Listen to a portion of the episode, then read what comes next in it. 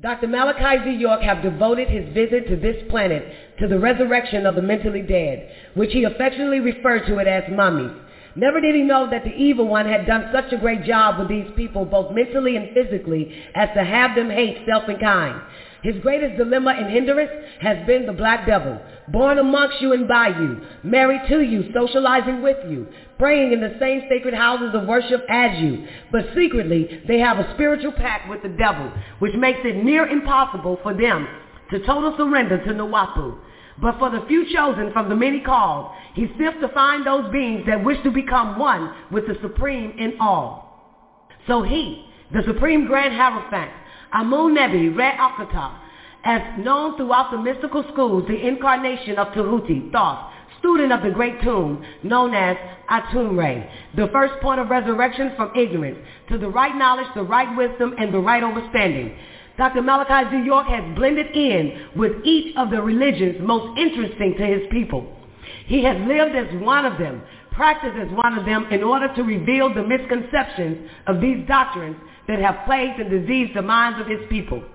Among the Arabs of Al-Islam in the degree of Mohammedanism, he was known as Asayyad Isa Al-Hadi Al-Masi, or simply Imam Isa. Being fluent in the many dialects as well as the classical Arabic language, he translated word for word without biasness in favor of the Islamic religion, the Quran, from Syriac Arabic into English. He sat beneath the great Shahuf as a student, one of which was Mahmud Muhammad Mahmud, and the great master, Karama Shah al-Hussan of the Kalawatiya order of Sufis out of Sudan as a Mahdiya or Ansar.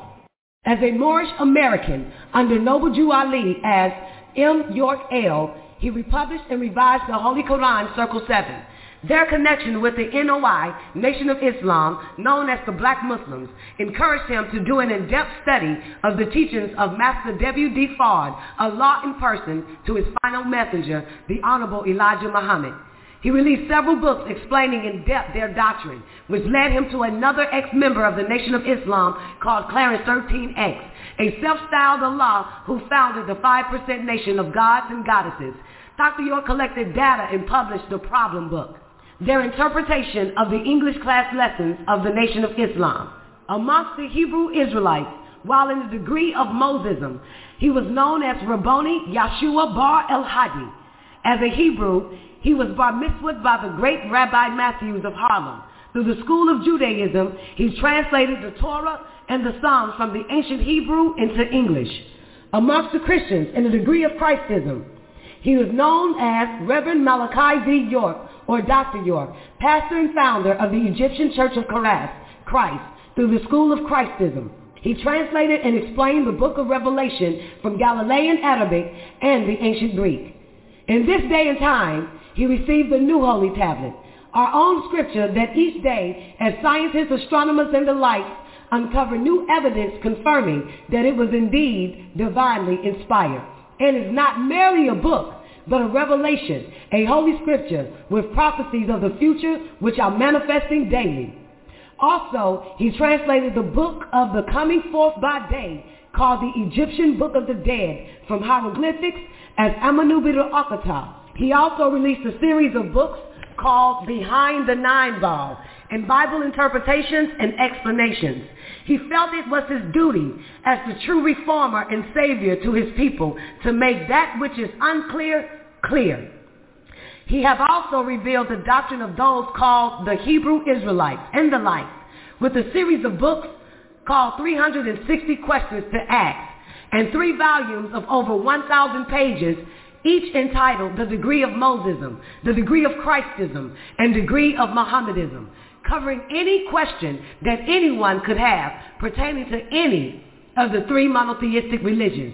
He has also traveled the rough and rugged path of Freemasonry and have arrived as the Imperial Grand Potentate internationally of the ancient Arabic and Oriental Order, nobles of the Mystic Shrine, New Mecca Temple, number 11, and IGP of AEO and NMS Al-Masi Temple, Northern and Southern Jurisdiction, the worshipful master of Nawapian Grand Lodge, AF and AM, also Deputy Grand Master Pride of Georgia Grand Lodge, AF and AM, 33rd Scottish Rite Freemason of Amos Grand Lodge of Macon, Georgia. He enters the Order of the Acacia under the most worshipful master, the illustrious Charles Tinsley, 33rd degree at King Solomon's Lodge, number 4 of Brooklyn, New York, the Grand Enoch Lodge in Brooklyn, New York, on Putnam and Nostrum Avenue. Prince Hall affiliated, and of the ancient and accepted Scottish Rite Freemasonry, AF and AM jurisdiction of Georgia, called Zerubbabel, Grand Chapter, Royal Arch Mason, United States and Canada. His travels took him throughout the world, from sitting with the mystics and the monks, under the Tibetan master, Lama Mut Kukuma of China, to the Grand Lodge in Cairo, Egypt, Northeast Africa, to being a member of the Rosicrucian Order since 1974, as well as Astara Mystic Order since 1975 AD, for more than 25 years. As the Supreme Grand Harufan of the Ancient Egyptian Order, AEO, Mir number 9, his family has been Freemasons for generations in Virginia's then Shriners Temple number 122, Newport News, Virginia, and Daughters of Isis, then Court number 98, Prince Hall affiliated. He stepped on to the White Lodge Freemasonry from the Black Egyptian mystery as Tahuti, Thoth, called Hermes, thrice times great, the possessor of the master's key, keeper of the secret word to become a Haru, Horus, a companion of the great Harufan, I am Hotep, the scribe of the secret doctrine, conferrer of the 720 degrees in the secret number 9 and the guardian of the 9th gate, raising from the 9th chamber the secret, which will give you the power to realign yourselves. He was there, which is here, when the word, let there be light, was uttered. He has stood the test of time. He has been questioned by scholars and historians of all religions and denominations. Dr. Malachi Z. York is capable of answering the unanswered and solving the problems of the world. Yet, his personal interest is in each and every one of you. He says, I am not a holy man or a preacher. I am a master teacher. He have resurrected in the West the ancient fraternity, AEO, with healing in his wings, the spiritual order of our ancestors, the Egyptians, and your true bloodline under the reincarnation of Natir Amunnubi Raakhptah, your Aferti, Pharaoh, for this day and time, Atun Re. He have experienced all the religions and sacred orders, and now bring you the ancient Egyptian order, AEO, the true order of the Egyptians, that which gave birth to all others, and in this day and time has become the fastest growing movement for world peace of the new millennium. You have found your way to that which you have sought all your life. And now, I introduce to you the man of the hour, Dr. Malachi Z. York.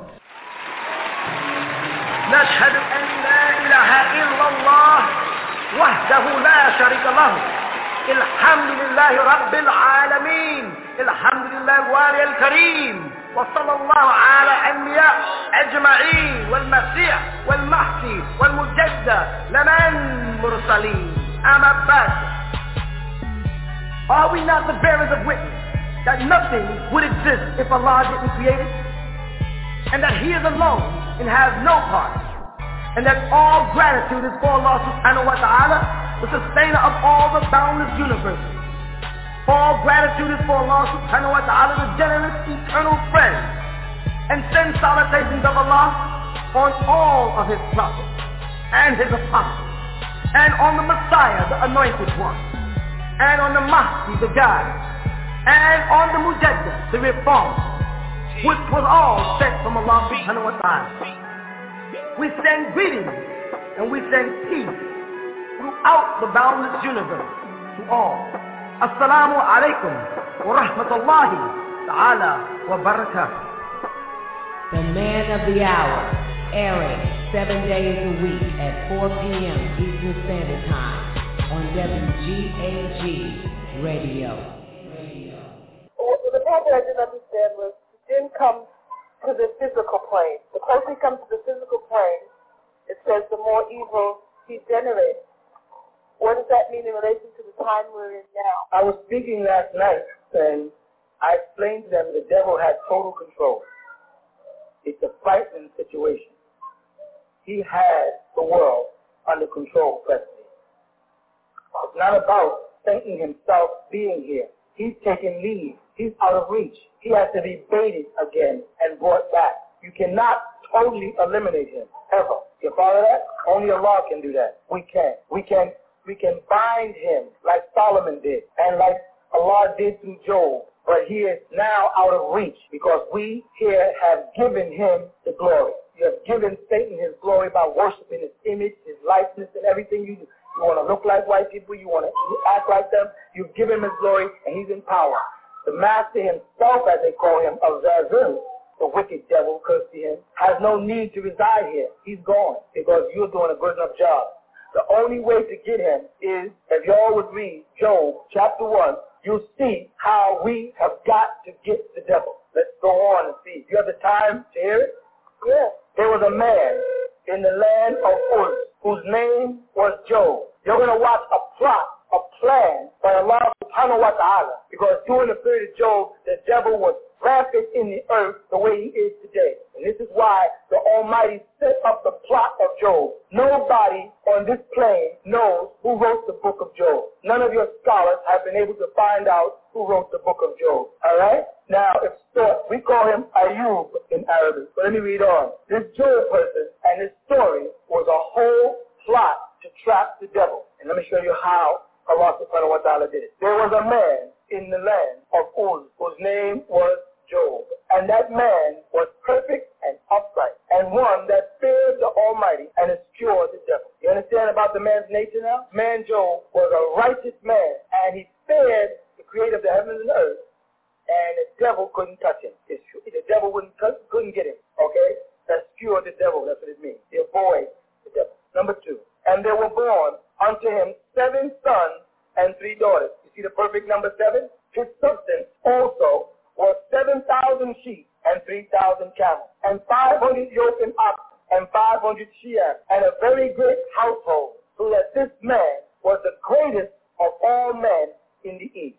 You see what they're saying about him? He was wealthy, he was a happy father, and he was a righteous man who feared the Almighty, and the devil could not get next to him. This is a bait for the devil being set. You understand? How many people in that room can claim that prosperity? Total comfort and convenience, your family's healthy, your kids are there, you have all the wealth you need, and you fear the Almighty, worshiping him day and night. And the devil never tempts you, can't get you. You see? Number 4.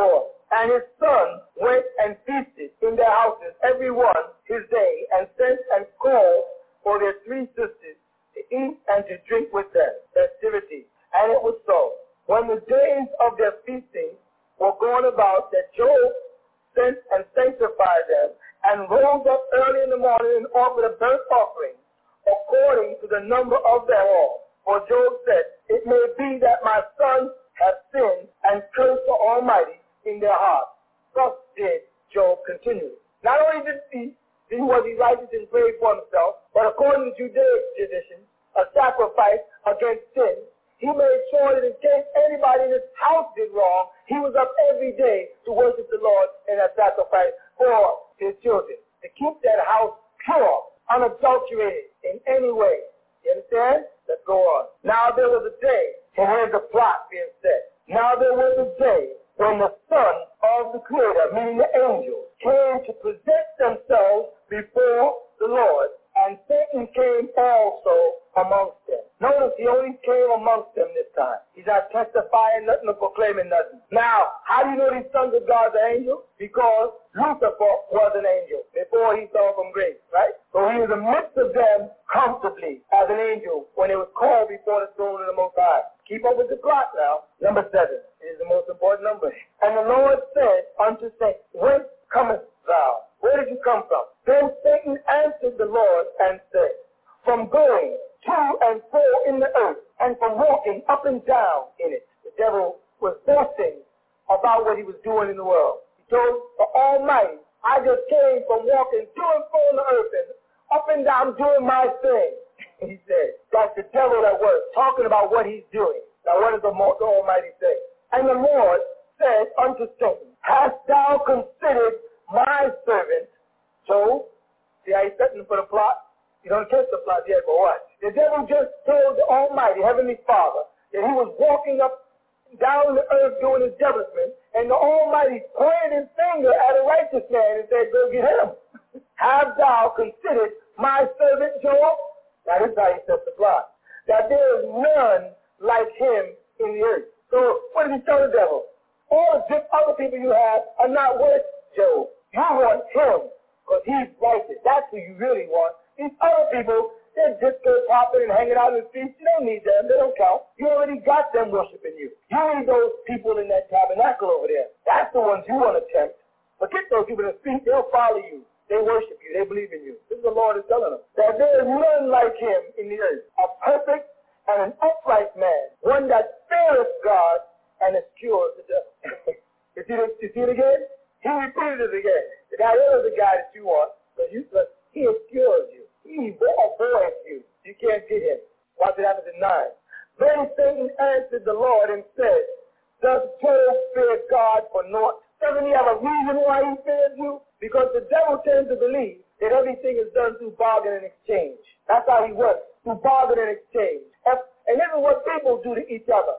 They don't want to do nothing for you for nothing. That's why I said y'all got to live more by giving, stop living by taking. Everybody does something. The first thing you say, someone helps you, there must be a reason why he's doing this. He wouldn't be helping me for nothing. Ain't that how people think? That's the devil's thinking. The devil turned to the Almighty and said, in number 9, then Satan answered the Lord and said, does Job fear God for naught?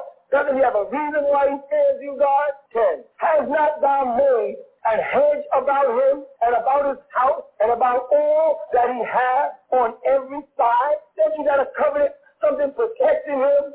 Isn't he in your shield? Thou hast blessed the work of his hand. That means you made him very rich because he worked for it. He didn't just come by it. Worked by the sweat of your brow. He worked for it with his hand. And his substance is increased in the land. Because he went out and worked, the substance is increased. He has a lot. You protect him. That's why he fears you. You gave him a lot of wealth. You made him just comfortable. You gave him all the things he has. But watch. 11. But put forth thine hand now and touch all that he has, and he will curse thee to thy face. Now the devil is baited.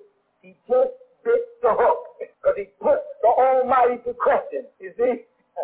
The Almighty put forth a perfect man to take the devil's attention off the rest of the world. You understand that? And now the devil just bit the hook.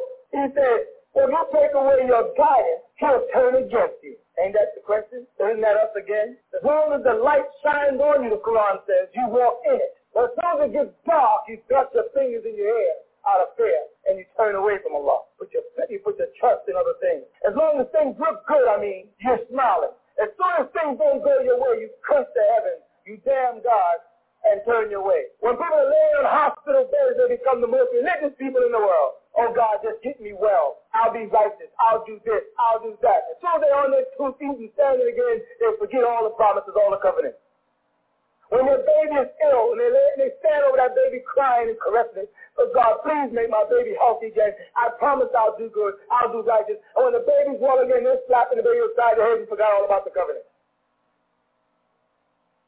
So the devil has just bit the bait. But put forth thy hand now and touch all that he has. See that? The devil says, take away all the stuff he got, not him. Take it all away from him, and what will happen? And he will curse thee to thy face. Now that's the bait. The devil just bit the hook. In 12, the Lord says, and the Lord said unto Satan, behold, all that he hath is in your power. You see that? Only upon himself put not forth thine hand. See that? Now the Lord got the devil's full attention on one righteous man and gives the world a chance to evolve into righteousness again.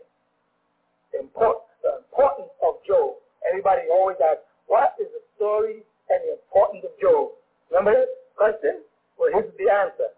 Job's story was a bait that trapped the devil the way Solomon trapped him with his seal. Now, does the devil get trapped? Yes or no? Is the question.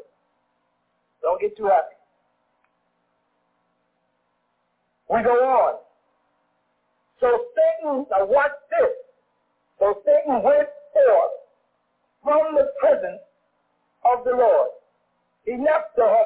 came back to earth again. And there was a day when his sons and his daughters were eating and drinking wine in their eldest brother's house. And there came a messenger unto Job and said, the oxen were plowing and the asses feeding beside them, and the Sabians fell upon them and took them away. Yea, they have slain thy servants with the edge of the sword, and only I escaped to tell thee. Who is this talking? This is the devil talking. He caught Job and said, Job, because the Almighty gave him power to touch Job's stuff. Right? They Job, the Sabians, I know who they are, came down and killed the servants and took his flock. And I escaped to let you know about it. He stopped to look at Job's face to see if Job was cursed for Almighty, like you would do when you get mad. Did he? Let's see what happens. I said alone, escaped to tell thee. While he was yet speaking, there came another and said, the fire of God is fallen from heaven. Now he's going to blame me like that. And has burnt up the sheep and thy servants and consumed them. And I only am escaped alone to tell thee. The devil has come again. Another devil right in front of him. One of his helpers. To say, now God did it. The two reasons have changed, first of all. You see what's happening right here? Let's go again. While he was yet speaking, there came also another and said, the Chaldeans made out three bands and fell upon the camels and have carried them away, yea, and have slain the servants with the edge of a sword, and I only am escaped to tell thee. You see it happening? The devils are coming from all sides trying to shake Job. Again, 19. And behold, there came a great wind from the wilderness and smote the four corners of the house, and it fell upon the young men, and they are dead. And I only am escaped alone to tell thee. See, I keep repeating myself. Then Job arose. Now the devil's happy. He's waiting to see a response to see what Job is going to do here. Then Job arose and went, rent his mantle. He put his robe on and shaved his head and fell down upon the ground and worshipped. Job went and made guffle, and went and made Raqqa to Allah. Fell on his face and he prayed. The devil now is totally baffled, because Job did not respond the way he was supposed to, the way you would have. You would have ran to see about the flock, and ran to check on your kids, and ran in every different direction, yelling and screaming, oh God, what happened, what did I do, and weeping and wailing, lamenting and moaning and complaining. But did Job do that? No, because Job, like the beginning of the chapter said, was what? A perfect man. He was set there to set a trap for the devil. Let's go on and see what happens. And he said, naked came I out of my mother's womb, and naked shall I return thither. The Lord gave, and the Lord has taken away. Blessed be the name of the Lord. In all this, Job sinned not, nor charged God foolishly, nor did he accuse God for it. Now watch that the next chapter begins too. Again, the devil just got hooked. You see that, right? Now here's what happens the next time. And again, there was a day when the sons of God came to present themselves before the Lord. Sons of God are who? Who are they, y'all? And now see what happened. And Satan came amongst them doing what? Presenting himself before the Lord. He didn't do that the last time, you know. He just was amongst them before. This time he came for presenting himself, came for with a proclamation of something he wanted to say or do. You see that? And the Lord said unto Satan, from whence comest thou? And Satan answered the Lord and said, from going to and fro in the earth, and from walking up and down it. And the Lord said unto Satan, hast thou considered my servant Job? That there is none like him in the earth, a perfect man, an upright, skewed the devil, feared God. And still, he holdeth fast his integrity, although thou movest, see that, me against him, to destroy him without cause. See what he told him? He told the devil right on the spot. He said, Job still held on to his faith, even though you used me to try to destroy him. This is it. And Satan answered the Lord and said, skin for skin, yea, all that a man has will he give for his life. But now he wants to go further because he saw that when he took Job's things, it didn't affect Job. Now the devil wants the right to touch Job physically.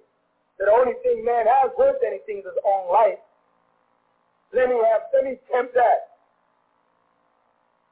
Put forth thine hand now and touch his bones and his flesh. And Satan says, and he shall curse thee to thy face. Now that the devil failed in affecting Job by removing all his worldly things, now he's saying, affect Job physically, and I bet you he'll curse him. And the Lord said unto Satan, behold, he is in thine hand, but save his life. So Satan went forth from the presence of the Lord and smote Job with sore blows from the sole of his foot unto his crown, to his head. Now this chapter will go on, but I want you all to read it. The first chapter is a duplicate of the second chapter.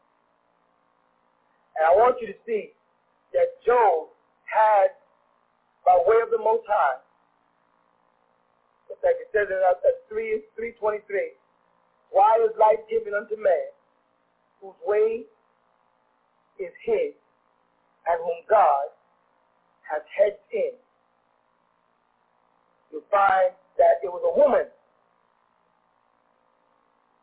the wife of Job, that let the devil back in.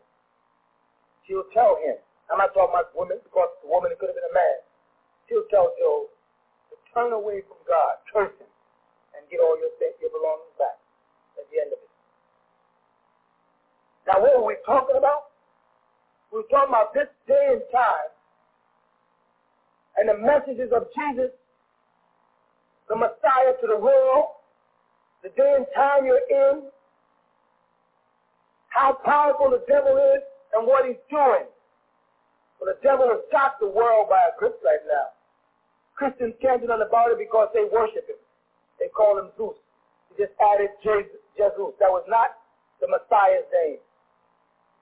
If you ask a Christian, what was the name of Jesus? They'll say Jesus. And then they'll say that Jesus means the Savior. Right? Therefore, that's not a name, that's a title.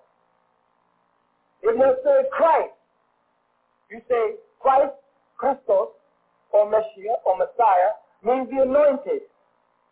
That is also a title, not a name. Emmanuel, meaning God with us, they say, which really means the strength of the Most High in faith.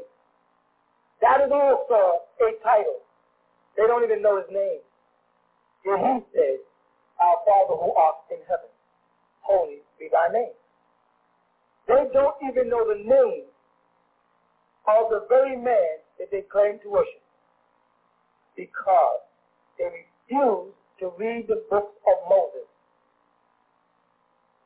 which is what Jesus told them to do in St. John when he said the law came from Moses, but grace and truth came from him. I did not come to change, but to fulfill, he said, the law of Moses. Not one jot nor one tittle, one letter yet or one dot, will fall from this scripture until the kingdom of heaven comes.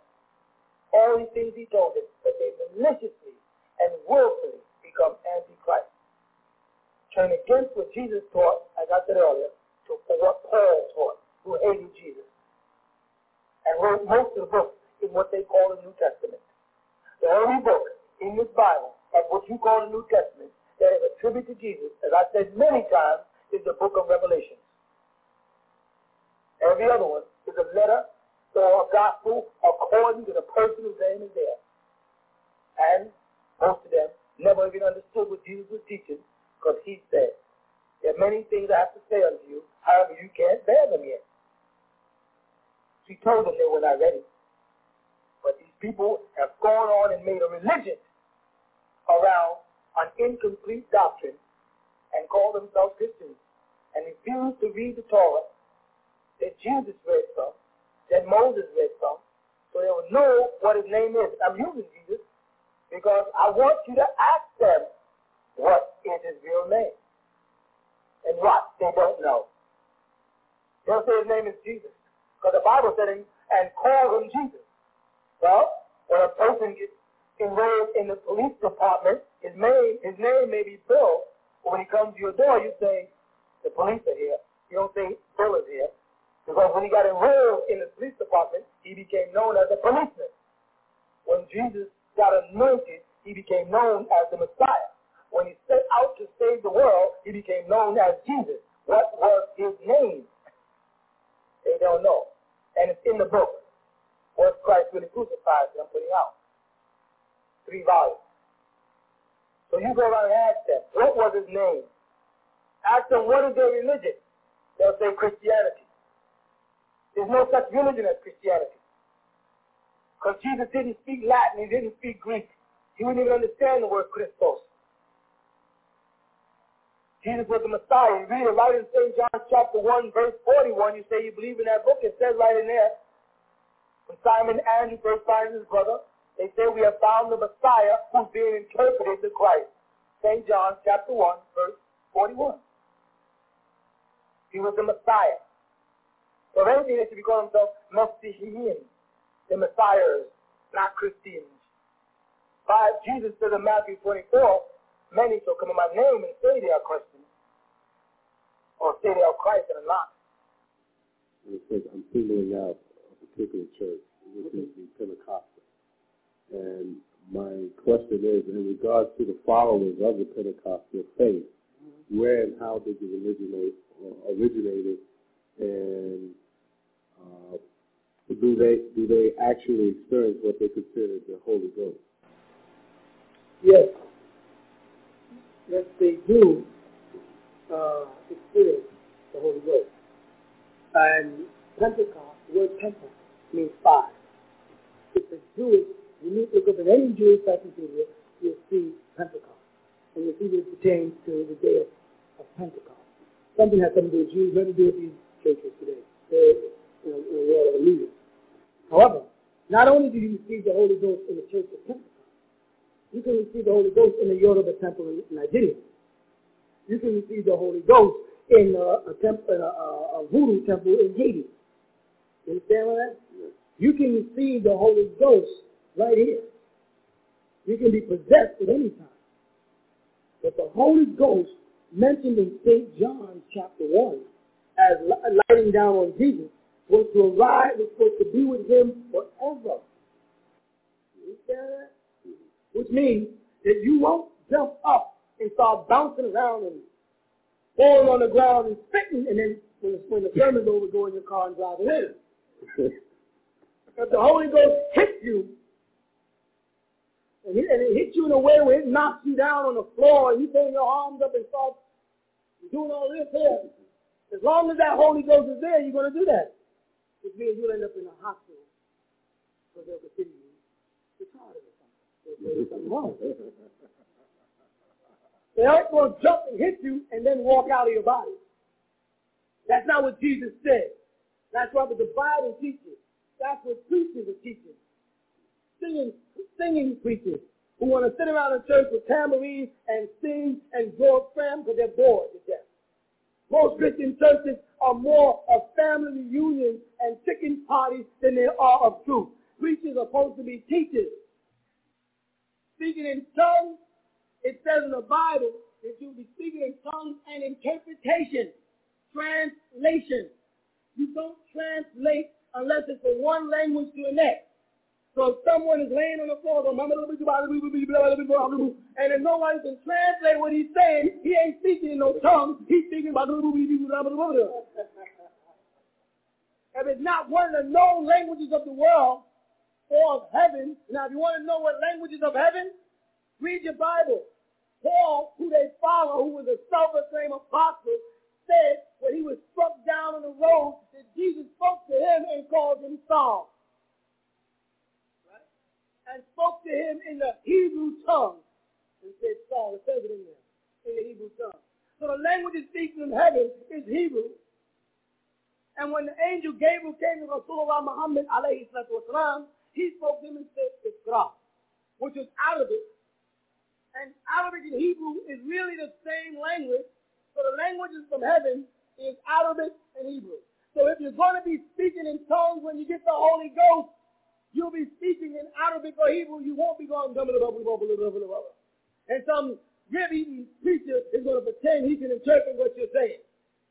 You're not going to be knocked on the floor and foaming and jumping around acting like some type of animal. That's not in here. It's not in here. Now, tell me one place in there where Jesus' disciples around him jumped up and fell on the ground. And if Jesus was the Holy Ghost, when they walked up and that man kissed them in the garden, he should have fell on the ground. Because he would have been filled with the Holy Ghost and he would have put his arms around the Holy Ghost, who would have been pacified Jesus because they say he was the Holy Ghost. These are not churches. These are clubs. Fraternity. Places where people come because our people have to be in groups because we're tribal. We don't feel, you can't even go shopping alone enough. When a woman goes shopping, what she say? I'm going to call Gladys so we can go shopping. Y'all going to spend my money, you and Gladys. You can't go by yourself. How many times you go to a movie by yourself? A lot of people don't go to movies by themselves. I got to find somebody. I can't go to a movie. I'm going to film a movie by myself. Right? You got to turn on the television and eat dinner. You ever sit in the kitchen with nothing? You're just a tribal person. You can't take it away from you. And because the truth wasn't with you, you fabricated synthetic truth. Going to the old witnesses, Pentecostals, and the white man knew you needed it, so he just catered it. He did it all in and took your money.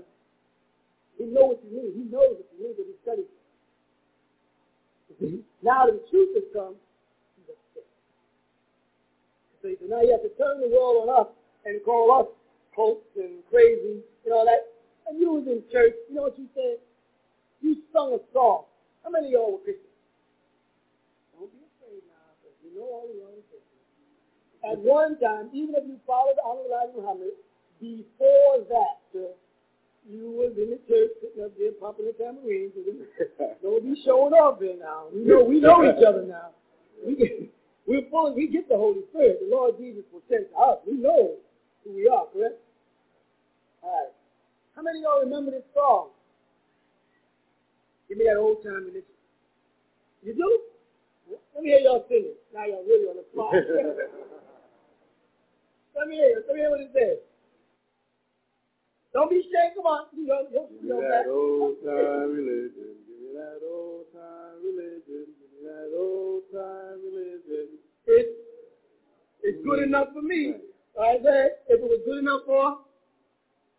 That's right. And good enough for my father, and good enough, then it's good enough for me. It was good enough for Abraham, and it was good enough for Moses, and it's good enough for me. What is the goal of the angel of God?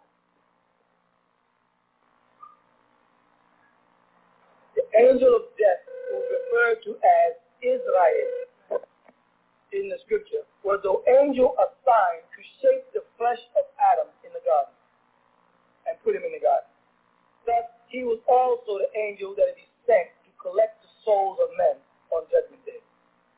Now, many people who say they died and reach the other side say they meet a being there who has life, who has his hands stretched forth trying to tell them to come to the other side, and most of them turn around and come back here rather than going on. That being that they meet when you leave this plane, the being that meets you on the next plane is the angel of death. He's not ugly and gross and frightening. He's an angel of light who comes to meet you, to take you from this state, Nasut, into the state of Malakut, into the angelic state or the next realm, to prepare you for your own judging. So he does that with everyone? Every being that has a soul. Because there are races of people on earth who have no soul, merely a spirit. When they die, their in-body spirits roam the plane. The plane, in what they call ectoplasma or vapor, they become ghosts or whatever you want to call it, they intimidate people. What's the difference between a spirit and a soul? Good question. In the original language, we have the word ruh. Ruh means wind, and that is soul. It has an effect on objects. Wind moves objects. You follow? Mm-hmm. Whereas nafs or nefesh in Hebrew, nafs in Arabic, means spirit. Now, the spirit is the light from the heaven. It is the skin. The soul is the emotional body, and it's the light from the earth, which you call hala or your aura. You follow that? Every living thing, including rocks, have a spirit. Everything that lives has a spirit. But everything that has emotional changes has a soul. Now there are also those who assimilate emotional changes, and they practice it daily in the form of cinema, called movies. This is why back in the ancient days, when they speak about the stages and Shakespeare's stages, all that drama did not come out of Africa. Didn't come out of India, didn't come out of the outer world, it came out of Europe. These playwrights in emulating life, in emulating emotions, which may sound like it's not important, but has developed into movies today of people emulating emotions. You follow? The reason why there's no real good black actors on a scale of white actors is because black people are not good liars. To be a good actor, you have to be a good liar. You follow? Yes. And when you watch the average black actor, you know, you watch Sidney Poitier and you say, he's a good actor. But you really can see through it, you see it as an act. You can watch certain white movies and they convince you to the point where you can become emotionally about it. You can almost cry. Well, they are acting like they have emotions. So no white people have... They have... forfeit their souls. Now this does not include people all the way down to certain Italians, Jews. Certain these people are the black seed. They better remember it though. They don't want to admit that they're black. They have mixed in. They are the part of the lost tribe, some of them. Not all of them, some of them. And you don't know who they are, and I'm not going to sit down and pick them out. So they'll let us know when they're ready to come home who they are. Who was this avatar by the name of Shirdi Sai Baba? That's what his name was? There's several Sai Babas. There's Shirdi Sai Baba, and there's Sathya Sai Baba. Shirdi Sai Baba was a Muslim and a master in India who was trying to bring them away from the Hindu faith. He said he would incarnate again. And another man who calls himself Sathya Sai Baba professes to be that incarnation. But we have proof that he's not. Because A, he tells them that the man that was before him, Shirdi Sai Baba, was indeed a Muslim who lived in a mosque, correct? And as a Muslim, you know where in the world could you comply with the Hindu faith? Not with its thousands of gods and idols and statues. There's no compromising for that. Any master of the spiritual world knows the invalidity of any statue on earth. Even man, in a physical sense, is almost not important, let alone a statue. So, Sathya Sai Baba is a self-proclaimed avatar, where Shirdi Sai Baba was a real Ila-Mutajessida, is what the real word of it is. Okay? The man that you see in India walking around in an orange jalabiya, that's not nobody but an impersonator. And if you read enough history, you find there's about 50 of them in India saying the same thing. Saying that they produce vibhuti, as they call it, and saying that they materialize things. There's whole lots of them there. And that's because the people of the Hindu faith belong to the religion of Satan. They have power to do things. Don't underestimate the power of Satan. Don't think every time somebody levitates or makes something materialize, you got to be righteous, because that's not true. Satan himself was an angel of self and grace. I don't think the word of difference between an extraterrestrial being and a celestial being. An extraterrestrial being means a being who has come into this atmosphere and he's extra. He's not one calculated in the book of life according to the earth's sphere called Nasut. If he comes out of Malakut into Nasut, he is an extra being in this terrestrial environment. You understand? Yeah. I remember reading that an avatar can come in. Avatars come into session. Like one spirit incarnates into a person who then incarnates into another person. Correct. And I was wondering, okay, being that the Holy Ghost, whoever resided in him, must have been there all the time if they enter you from the time of birth.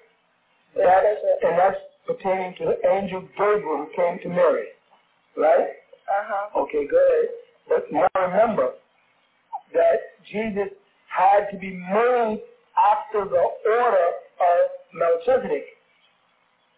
You understand that? Uh-huh. That's his next step higher than the angel Gabriel. Go ahead. I think I see where you're trying to go. Yeah. So go ahead. Okay. So it said, when a person is born, that the avatar incarnates into him. As the person grows and matures, one way he becomes Ila-Mutajessida. There's different ways. Oh. He can become Ila-Mutajessida because the spirit enters into the spark. And what I explained, that a man before man in Jackal, the spark travels up the spinal cord and you go to the brain and get the charge. Uh-huh. They can do it at that point.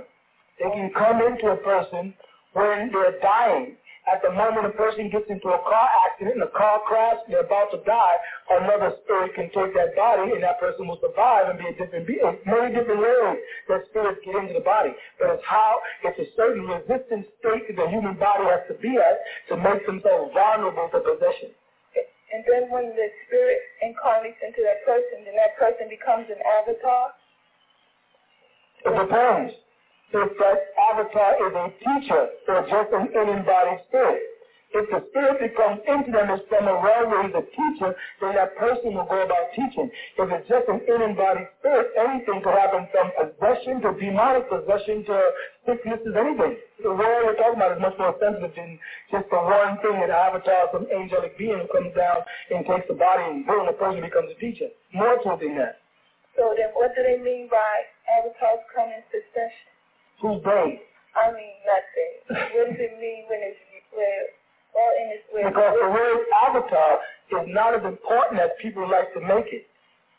And the word avatar, or like I said, Ila-Mutajessida, is no more than the awakening of the supreme being in an individual. He realizes that he is one with the Creator at that time. You follow that? Mm-hmm. That's nowhere near as important as Michael or Michael or Gabriel incarnating a conscious spirit who have been teaching for centuries, as you know them, which is a much higher position. A person can be a man, become an avatar, develop into an angelic being by being steered or tutored by an angelic being.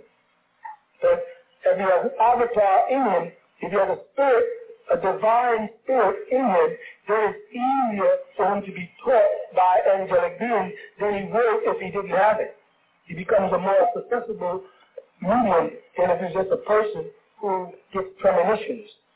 So whereas Jesus was a person who didn't get premonitions, the Spirit was in him. So then the same divine powers from the Father through him was quite simple.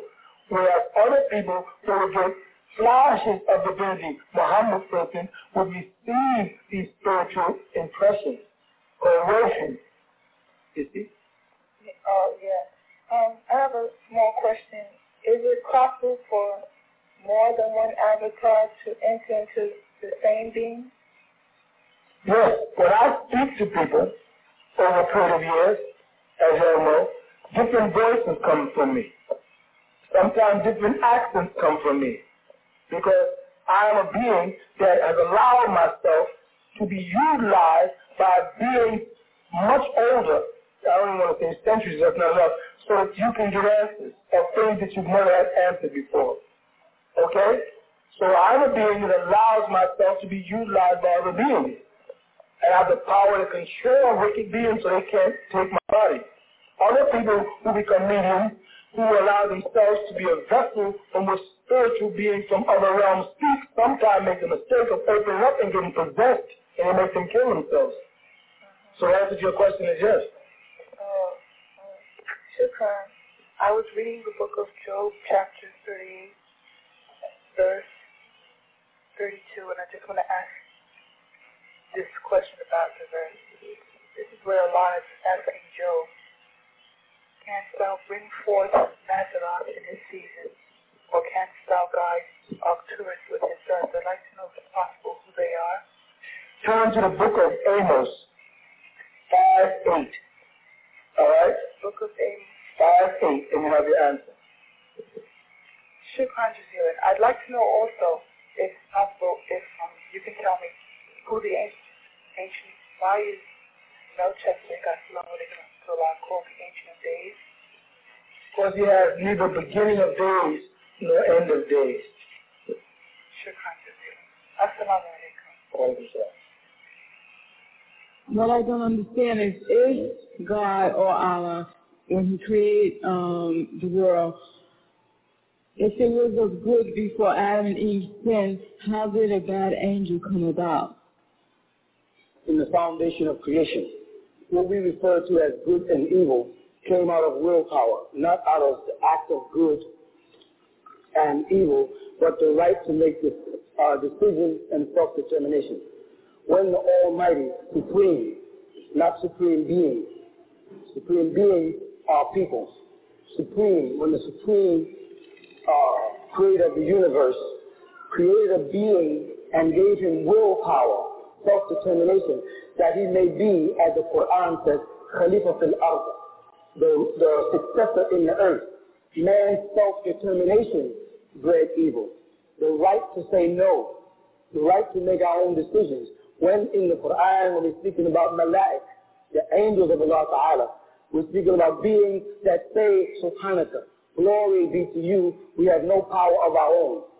We saw that, we have no knowledge except what you taught us. Nothing they could do was of their own willpower. But this new being, this new mortal being, man, was going to be endowed with self-determination, willpower, so that he can be a governor, like the scriptures say.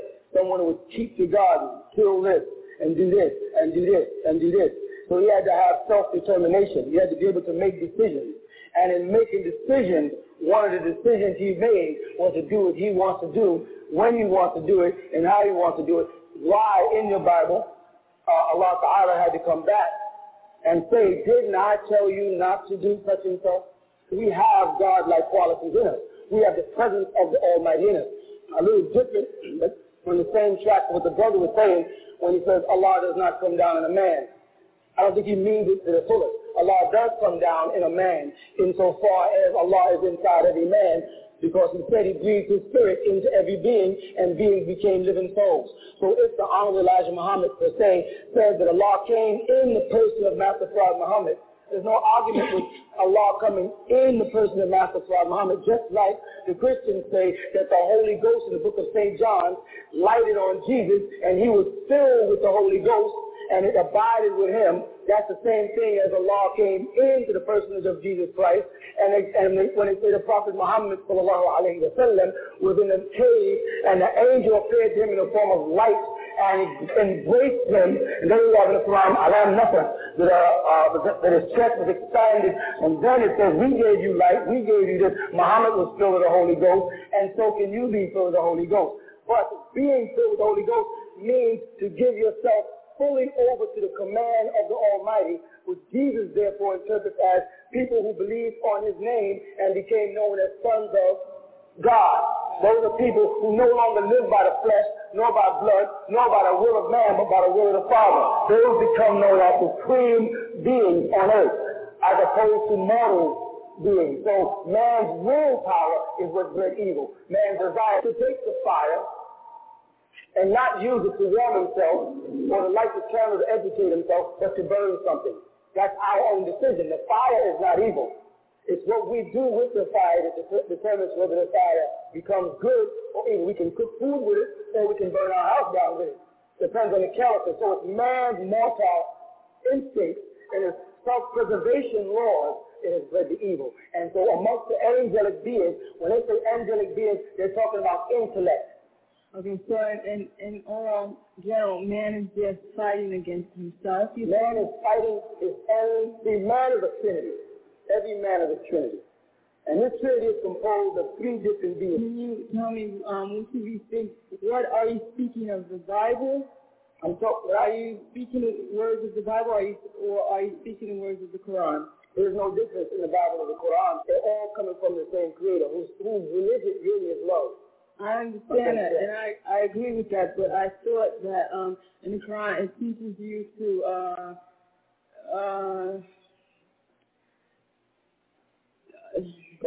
discard the Christian belief of Trinity. There is no such thing as Christians, first of all. Let's establish that. There's no such thing as Christians. There are people who are calling themselves something that Jesus never even heard of. There's no such thing as Christians. Really, in the Holy Quran, Muslims have translated the Quran and they've added the word Christian, and that's not even in the Quran. The word in the Quran is nothing, which is the same word in the Bible for Nazarite.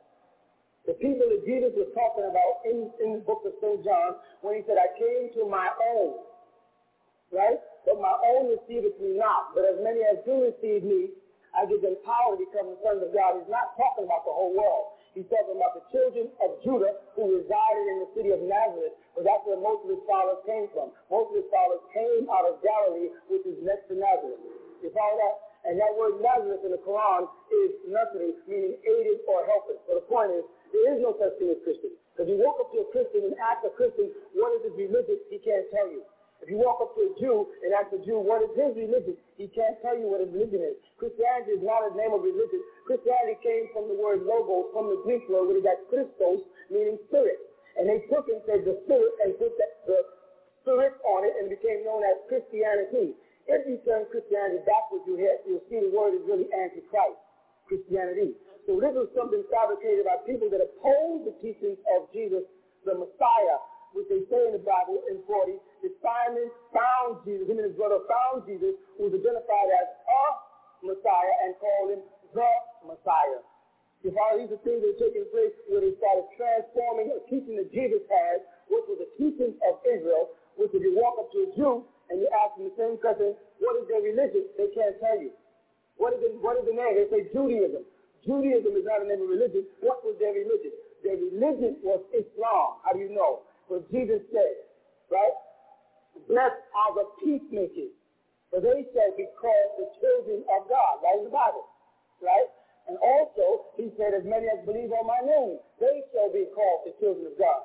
So therefore, those people that believe on his name who are called the children of God are also called the peacemakers.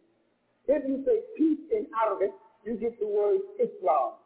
If you say peace in Hebrew, you get the word shalom. Shalom and salam is the same word. So when Jesus said, blessed are the peacemakers, they shall be called the children of God. Jesus was saying, in his language, blessed are the Muslims. The word Muslim from Islam, mu, one who is of salam. The state that every prophet came to teach people they should be in, a state of peace and love and harmony. So Jesus was, indeed, a Muslim by religion. A if you ask a Christian, what is their religion? They say, our religion is Jesus.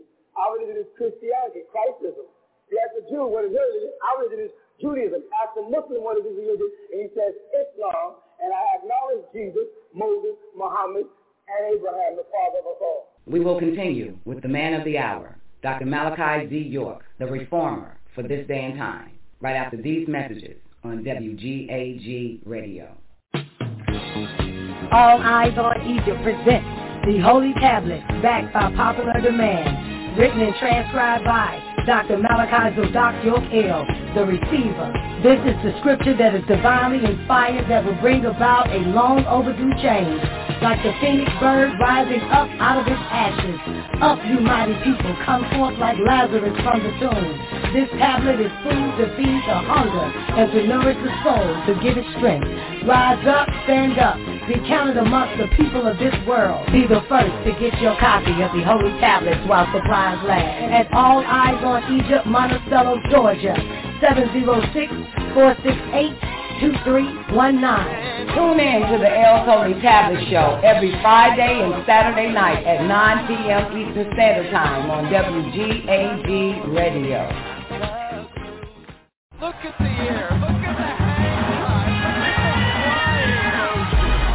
the hang. People always debated, who's the greatest player of all time? Dumb question. It should be, who's the greatest team of all time?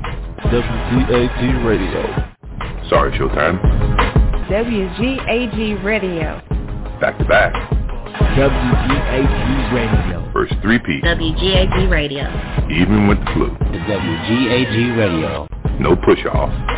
WGAG Radio. And my favorite. Radio.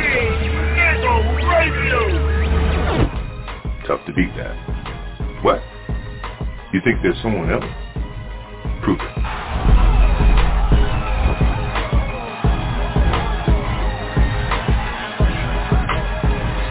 Look at the air. Look at the hang. Now welcome back to the man of the hour.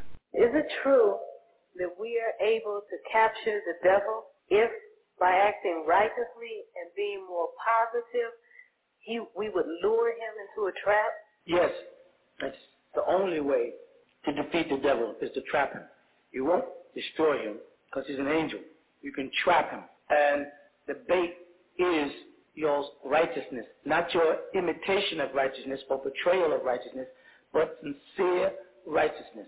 He is attracted to this city that we're trying to set up of peace. He has no need of the waist and his feet because he controls them. They don't realize it, whether they call themselves Muslims or not. They just don't know he controls them because they don't know who he is. They don't know his approach, right? What he cannot, what he was never able to do is in the time of the prophet Nabi Musa, alayhi salam, Moses had set up an ark of the tabernacle. And that's the thing the devil wanted to get. And that's why they had cherubim, two cherubim with folded wings on the ark of the tabernacle. It was the cherubim who, after the fall, became aiders of the seraphim, became protectors against their own host. The flaming sword, as they call it, which are using the medical symbol. All right? So, yes, the only way is to capture him and bind him. But he's attracted to righteousness. He knows that he has the world. He has everybody that you basically see on a day-to-day basis under his control who have their own opinions without any points. They have their own philosophy, what they think the truth is without any real knowledge. I've come to find out, especially Americans, Caribbeans, people like that, when you talk to them, they got all this philosophy and you ask them, in which language do you get this meaning? The devil's language, English. They interpret from the translation of the Yusuf Ali Quran or the King James Bible, and they'll come in and quote to you as if they've found some philosophical truth or some English translation of the Kabbalah or the Kabbalion or something some devil wrote. And here they got this new divine interpretation flowing to them. And they justify by saying, it's not what language, it's what's in your heart, etc., etc. The devil loves all that. He loves all those philosophers and those teachers and those scholars who have no real knowledge because they didn't take the time to toil into learning the languages of the scripture so they can see what it was said in Hebrew and in Aramaic and in Arabic. They come off in English and a sprinkle of Pakistani and bingo, they're scholars now, and they're Sheikh this, and Haji this, and Maulana this, and Hafiz this. etc. And the devil loves all these imams. He loves these people because these people are just what he wants. This is why we've made over the years many predictions that came to pass. Many of them. I mean, unbelievable predictions from a day to day, week to week, month to month, and sometimes year to year basis that came to pass. And the devil has never made a public spectacle. They're not going to let Imam Isa get in the limelight because they know that if I sat on the podium, they couldn't bring nobody, be he Jew, Christian, atheist, against me to stand against the truth. Because they've read the books. And by reading the pamphlets the same way you do, they're saying, this man here is dangerous. Or to attack them verbally and make him have to go before a counsel and defend himself, he'll make us look stupid. They know I can get up and make them look stupid, so they can't have that. You follow? So the devil is deeply attracted by our community, the people inside, not the people outside who tell people they're with us, but they're not with us. They're not inside the gates of the tabernacles, and they're not with us. I don't care how much they say they're Ansari. They don't have the blessings of the silsila of the prophet or the Mahdi, because they have not picked up the cross and suffered with us. It's like people say, I'm going to follow this Jesus, but they're saying they'll follow them Jesus from another city. I follow Jesus, but they won't travel to the city and sit down and sup with him and break bread because they can't get along with each other. I don't like this brother. I don't like this person. I don't like this. I can't live like this. I can't eat this. And all of these same people say in the back of their mind, if I could only get to the mystical schools and study in the pyramids and learn the esoteric knowledge, and then they're worried about how much butter they have on their bread. Same person in the same breath who's professing to be so mystically inclined and so interested in the esoteric knowledge of Islam can't even suffer living amongst a bunch of brothers and sisters of his own. So it's a bunch of hypocrisy. So the devil's greatest strength and asset is, A, that people don't know who he is, and he doesn't have to make an attempt to get black people because they go right to him and give their souls to him by imitating him and emulating him and dressing like him and working for him and living in his way of life. So the devil don't need to tempt you people. You're just giving yourselves right to him. Only time you're going to defeat the devil is when you defeat everything he stands for, turn against everything he's about. And then, like Job, if you read it, he'll turn his attention to you. Because then the Lord can say, like in Job, yeah, the devil said, I'm walking to and fro in the earth in Job 1. And what does the Lord say? Have you considered my servant Job? He does everything right. Well, if you're sitting there saying, there's more I can improve on, I still got a smoking habit I have to get over, I don't dress like an Ansar yet, then you're not a Job. The devil is not concerned with you because he already has you until you become Job, and the Almighty from heaven can say, according to the laws of the scriptures, that man is a righteous man. He or that woman is a righteous woman. She's living according to my scriptures, Satan. What about that person? Try to judge me by a woman who don't see her physical beauty over her spiritual beauty, and she covers her body and her face. And wants to raise her children in truth and outrage. Try to judge me by the man who wants to wear the white jellabia and the targia every day and prostrate and doesn't want to work for the devil. Check that person out. Check out Job. Forget all about Nicodemus, which is the person who came to Jesus and said, I would follow you, but I have a good job. I'm not ready to follow you because I have a good job yet. And Paul, who persecuted Jesus and persecuted Jesus and persecuted Jesus, and then once Jesus was gone, then went and wrote his own books and took Jesus' teachings and turned it into what he calls Christianity. This is what you look at when you look out into a newcomer's class there. You see brothers and sisters there who want to be partially righteous. But the Almighty said, because of your partial righteousness, only part of you can get in paradise. You'd be a very unhappy spirit. You want to be partially righteous, but you want to get 100% of you in paradise. It doesn't work that way. Either you are all right, or you are not right at all. All right, or you are not right at all. You must dress right, walk right, talk right, pray right, eat right. The devil can't tempt you. And these people who wear flickering clothes can walk from a mosque into a church into a bar, and nobody can question. If a woman tried to walk into a bar with a veil on, that's where everybody in the bar would be intimidated by her presence, etc. So the answer to your question is, yes, you can trap the devil, but he's attracted to righteousness, not evil. He doesn't need to go to clubs and discotheques and stuff. He's attracted to righteousness. He wants the people that have made the transition. And this is why a lot of you brothers and sisters in there, the moment you start to make your intention to become an Ansari, doors start opening up for you in the world that never opened before. jobs that you were trying to get, people you haven't heard before start calling you, things that you wanted to do seem to come, money starts coming, everything starts to happen. The devil sees you going towards Allah subhanahu wa ta'ala wa sabilahu. Then he says, I want that soul. And he sets out to get you. In most cases, he makes offers. He gives you a raise in your job or a better position, more money. Family starts contacting. Your friend comes from out of town. You meet a new girl. All a bunch of new things start happening. And the devil usually gets. He wins out. But he never beat Job. He beat Job's wife and his friends, but he never beat Job.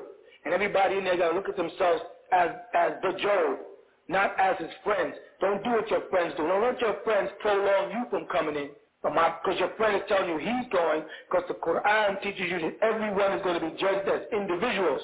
Don't let your husband keep you from coming in. Don't let your wife keep you from coming in. If she doesn't want to come in, you do the same thing Job did. You leave her and Allah will provide you with a fresh family. It may be painful, but it couldn't be any more painful than Abraham waiting 90 years to get his first son, and then the Almighty asked Abraham to sacrifice that son after 90 years of waiting. Now that's taxing on the soul. Or Lot, who went through all this with his wife, and then when they got ready to leave the wicked city of Sodom, and he said, don't turn back to it. Don't go back. Don't call your mother in the streets. Don't stay in contact with people still in Sodom. All of these stories are what we live today again. These are stories of symbols of us. Don't let people harden your heart. You make the move. Because you will be judged as an individual before the Almighty, because you did not come into the world with the person that you're married to or socialized with. And when you leave, you'll go out. Unless y'all get smashed in a car together, you're going to go out the world at different times. Even if you get smashed in a car together because you're vibrating at different rates, then still ain't going to end up at the same place at the same time. All right? Yes, I have one more part to that question. And that is, if we are able to capture the devil by being more righteous and trying to practice being more positive, then is it going to prolong the time that we have to try to get the mission that we have to do here together? The moment the devil is captured, don't you realize that the souls and the minds of everybody in the world would change? Because what the devil has going for him is that he's into the souls and the minds of everybody in the world, coercing them into his way. The moment the devil is trapped, like when Solomon trapped the devil, his kingdom flourished. The moment the devil got loose, Solomon's temple was destroyed. You understand? The moment the devil is captured, there is no more mission. That is the ultimate mission. The one thing that I never understood was in terms of the Garden of Eden. That's the trick they use in the Bible. Okay. Christians don't think it's Garden of Eden when they should be saying the Garden in Eden. And that's, I'm going to tell you, I'm going to hold you back too long, but I'm going to tell you why. Because it says we created the man Adam and placed him in our garden, eastward in Eden. And then they show you in the Bible that he was created near the Pison and the Gison River, which is in Sudan, coming down into Ethiopia. And to go eastward from that would be in Mecca, Saudi Arabia. So they have to admit that Adam was created in Africa and put in Arabia. And they're not going to do that. So they got to put him up in Iraq somewhere. And so he was created, the Garden of Eden was up in Iraq where the Turkish are. Go ahead.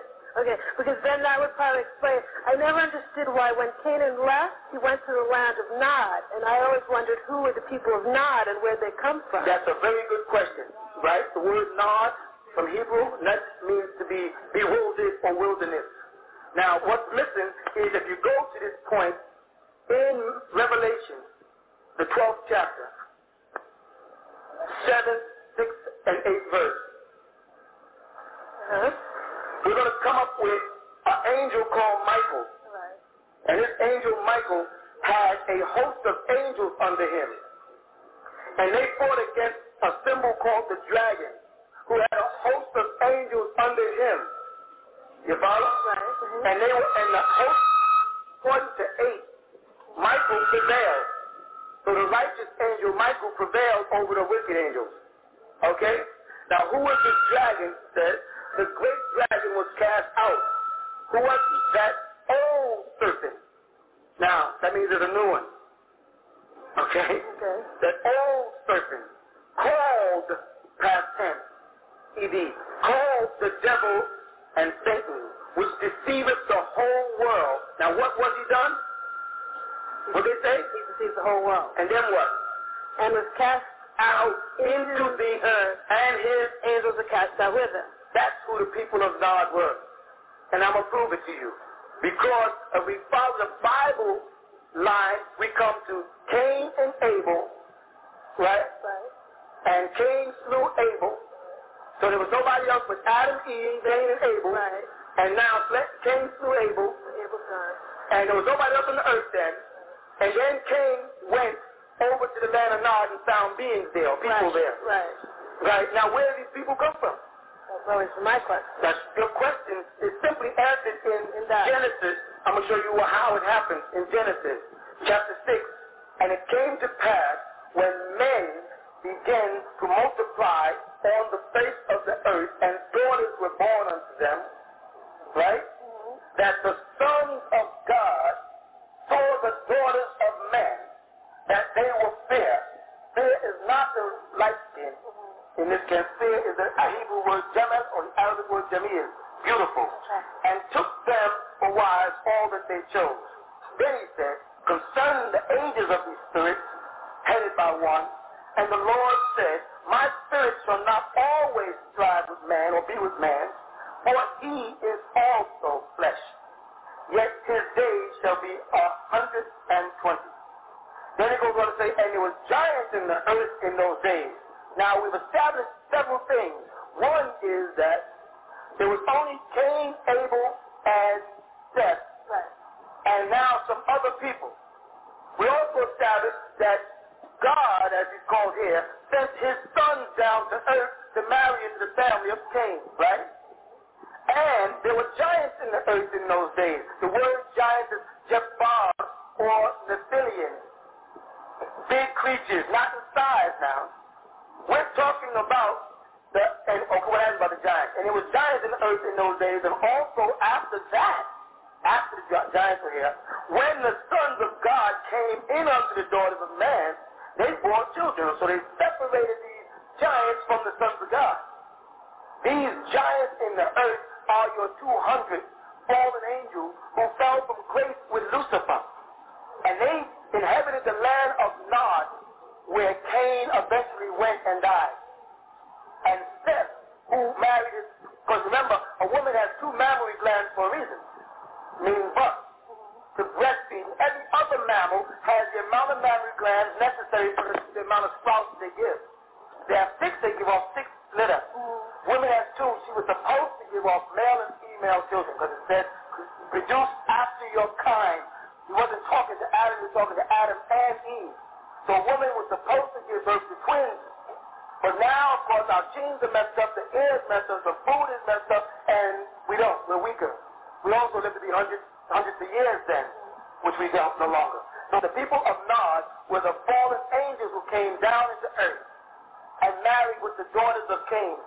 And then the sons of God, the 24 elders who sat around the throne mentioned in Ezekiel as well as in Revelation, they were the ones who came down with Michael, who was the Ancient of Days standing in the center of them, from which Jesus went and got the scroll. Now why do they say that Michael, who Jesus got the scroll from, was Michael in Hebrew Mikael? It's the same as Mikael Sadek, which is a translation from Melchizedek or Melchizedek, who it says in the books of Hebrew, Jesus was after the order of him, and he was after the order of the Most High in Hebrews 5 and 6. So this Ancient of Days is the one who was with Abraham, with Moses, and with Jesus, called Melchizedek, or the angel Michael. You follow that? Yeah. Yes. King of Salem, by the way. I always thought that it was God that was with them all. But it speaks of, in Abraham's time, he said, it judged the Lord and two angels. You follow that? Who came to Sarah and Hagar when he was in the tent and told him to go down to the land of Sodom and Gomorrah. But the Lord returned. They say right in the Bible in Genesis. But the word Lord in the scripture is the same as Rabbi, Rabba, or Sayyid, or Noble.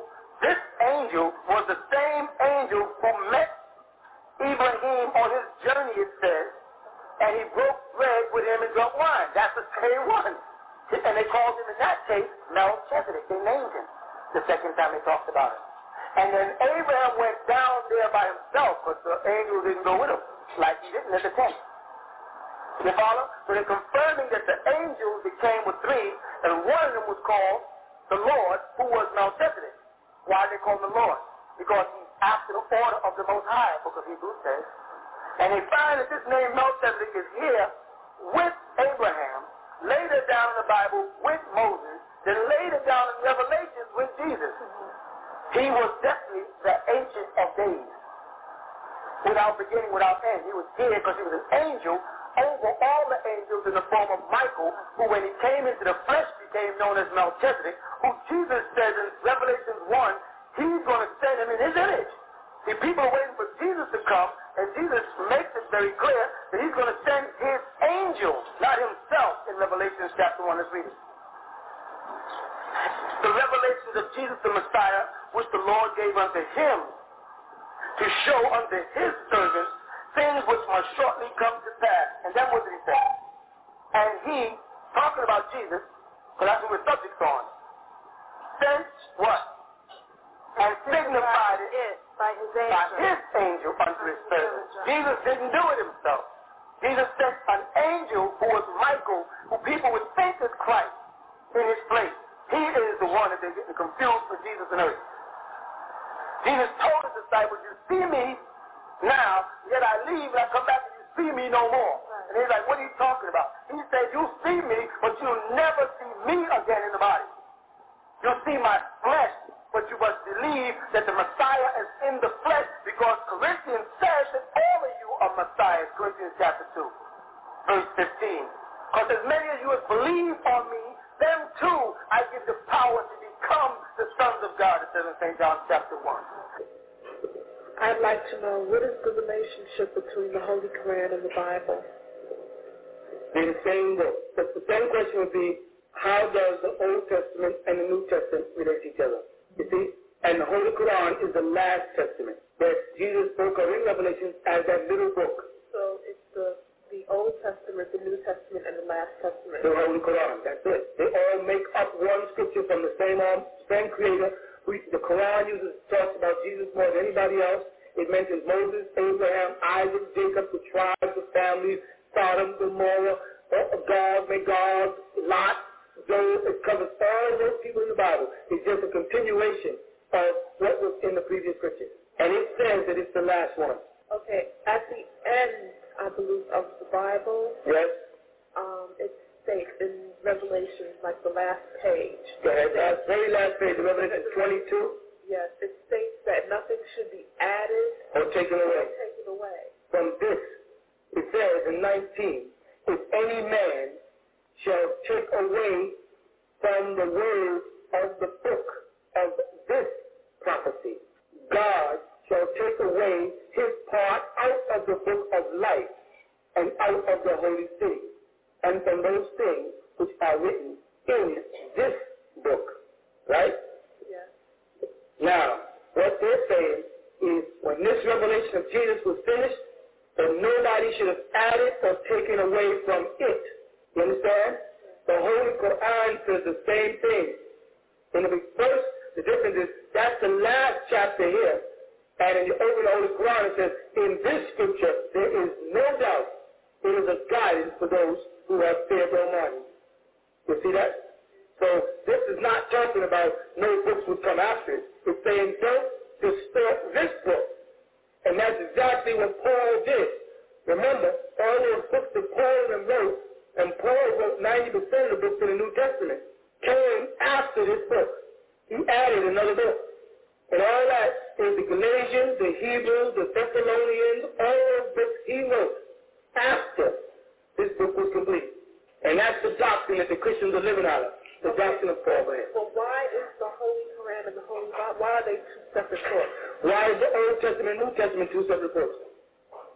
I'll tell you why. Because the Old Testament, which is the 5 books of Moses only, came to Moses. And then after Moses, you get a bunch of other prophets, Ezekiel, Jeremiah, Amos, Ruth, who received other books, you follow? And then you got the book of Revelation when Jesus came. And then you got the Quran. But they collected the books after Jesus and put them, the 2 books together. That's why you call it the Old and New Testament. And they made them one book.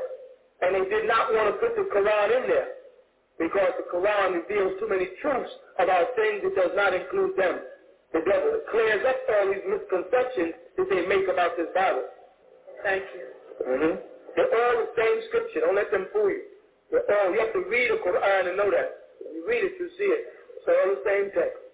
If a person were to become a Muslim, would they have to stop going to church and stop attending services and things like that?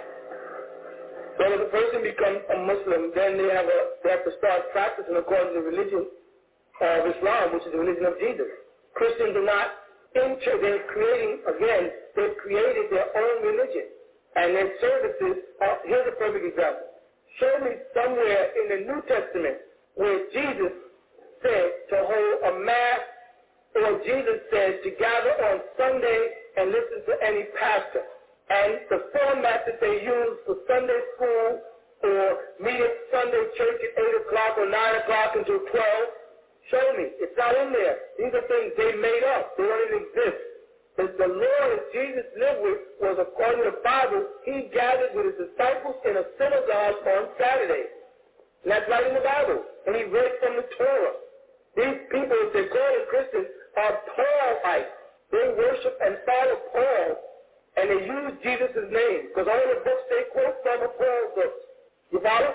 So when a person accepts Islam, you know what they've done?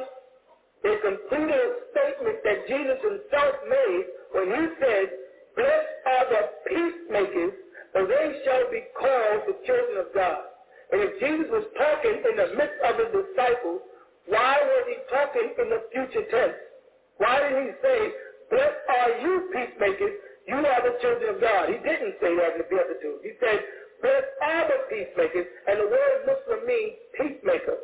For they shall is future tense, be called the children of God. And in John, he says, "As many of them as believe on me, to them I give power to become the sons of God." So he was talking in the future tense because the disciples all saw him. So he was not even declaring them his followers, because he said that they had little faith. "Oh, ye of little faith. You doubt, you question, you scorn me," he says. You follow? Jesus himself was a Muslim. Let's see what the Bible says. Revelation says Jesus' disciples dressed in long white robes. And that, of course, is the same picture that Christians put on their mother's wall. They got a picture of this man in his white robe. In the garden, Jesus fell on his face and he prayed. He didn't stand up or kneel down like they do in the Christian church. He fell on his face and he prayed. Correct? Jesus being of the house of David, followed the laws of Moses. Therefore, in the book of Leviticus, chapter 11, verse 7, where it says, "Do not eat pork." That means Jesus did not eat pork. Whenever you ask a person to quote Jesus, they put out red markings that Paul said Jesus said. It's very easy for me to take a book and write it, and then put sayings in it, and make these sayings read, and say, "These are what Jesus said after he's gone." Why is it that the book of Revelation does not read like any of the other books says? It reads totally different. Information in the Revelation of the birth of Jesus doesn't even match the book of Matthew. Because it speaks of them, a woman being in the wilderness, travailing to give birth, and the dragon and the beast is out to get her. That's what the Revelation says about the birth of Jesus, according to the Christian, right? But on the Christian, Matthew's Christmas story, they say it was in a manger and wise men came. Two totally different stories about the birth, right in the New Testament. The book of Revelation has a different whole story about the birth of Christ.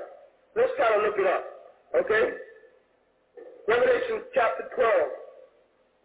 "And there appeared a great wonder in heaven, a woman clothed with the sun and the moon under her feet, and upon her head were crowns of 12 stars. And she being with child, travailing to birth, pain to be delivered. And there appeared another wonder in the heavens, and behold, a great red dragon having 7 heads and 10 horns and 7 crowns upon his head, and his tail through a third part of the stars of the heavens, and did cast them to the earth. And the dragon stood before the woman, which was ready to give birth," which was ready to deliver, "for to devour her child as soon as it was born. And she brought forth a man-child, who was to rule all nations with a rod of iron. And her child was caught up unto God and to his throne. And the woman fled into the wilderness, where she had a place prepared of God. that they should be heard. There are 1,000. Thank you. And there was war in heaven. Michael and his angels fought against the dragon, and the dragon fought against his angels, and prevailed not. Neither was their place found any more in heaven. And the great dragon, with the point of, well, let's go on over, because we'll go on to that. Let's go to the women's paper yet. But let me go to 11. And they overcame him by the blood of the Lamb, and by the word of the testimony, and they loved not their lives unto death. Therefore, 12, therefore rejoice ye heavenly, and ye that dwell on earth, will to the inhabitants of the earth, and of the sea, for the devil is come down unto you having great wrath, because he knoweth that he has but a short time. And when the dragon saw that he was cast onto the earth, he persecuted the woman which brought forth the man-child. And to the woman were given two wings of the great eagle, that she might fly into the wilderness, into her place where she is nourished for a time and time and a half from the face of the serpent. And the serpent cast out of his mouth water as a flood after the woman, that he might cause her to be carried away of the flood. And the earth helped the woman, and the earth opened up her mouth and swallowed up the flood which the dragon cast out of his mouth. And the dragon was wroth with the woman, and went to make war with the remnant of the seed, which keep the commandments of God, and have the testimony of Jesus Christ. Here we read in Revelation chapter 12 a whole different story about Jesus' birth. It don't mention nothing about no manger, don't mention nothing about no wise men, don't mention about no oil, no incense, no frankincense, no myrrh, no veil. It mentions this woman running into the wilderness to give birth, and a dragon after her, who was trying to drown the baby, waiting for Jesus to be born so he can kill him. And if you go back and read the story of the birth in Matthew, you get this whole Christian story. You understand? But the difference is the book of Matthew, and let's go back to Matthew 1 and see who Matthew is by. Matthew, of course, was by Matthew. Go to Matthew 1 and read exactly what it starts off with. The gospel according to who? Matthew. The book of the generation of Jesus, the son of David, the son of Abraham. Abraham begot Isaac, etc., etc., etc. It's going to go all the way down to 18. Now the birth of Jesus was on this wise. When as his mother was espoused to Joseph before they came together, she was found with child of the Holy Ghost. Who was the child by? The Holy Ghost.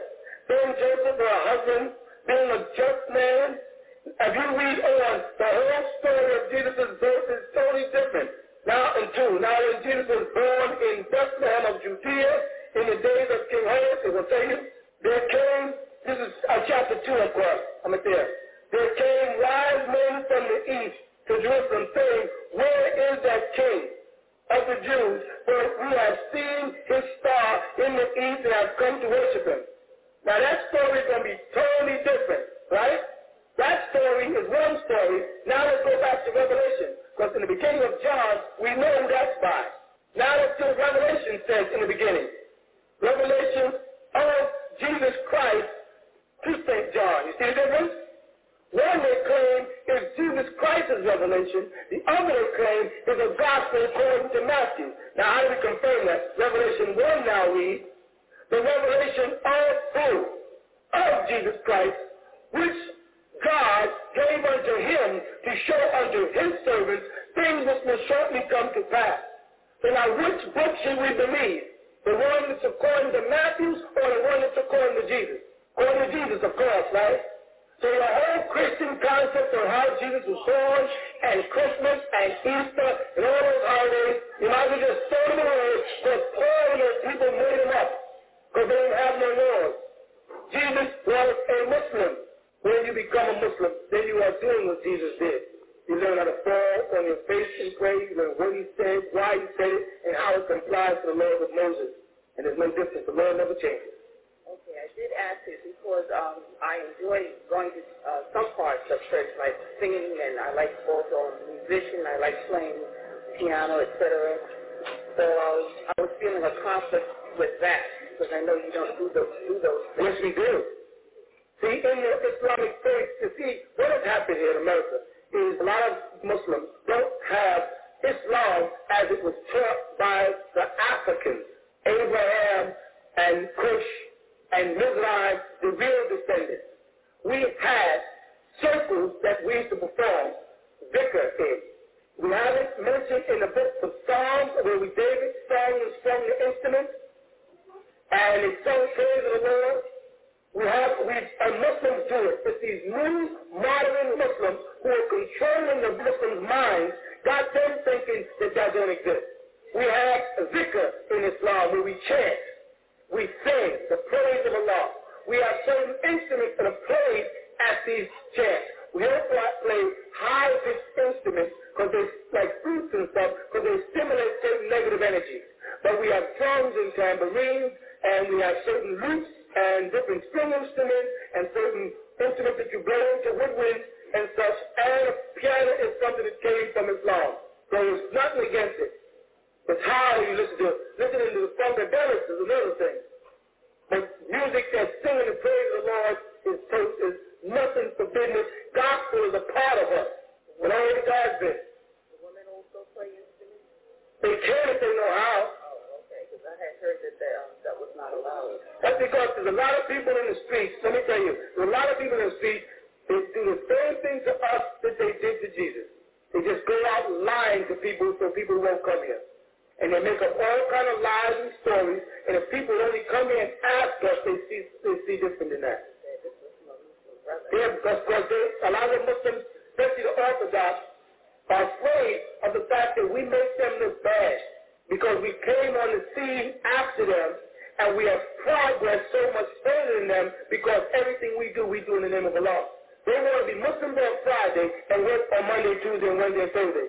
Then they're Muslim and working in the bank and working in the Wall Street and working in the stock market, but then profess to be working for Allah. And we say that that's wrong. Drop your nets and become fishers of men. Spend your life in the way of the Most High, trying to bring people home to the faith. And they call us wrong.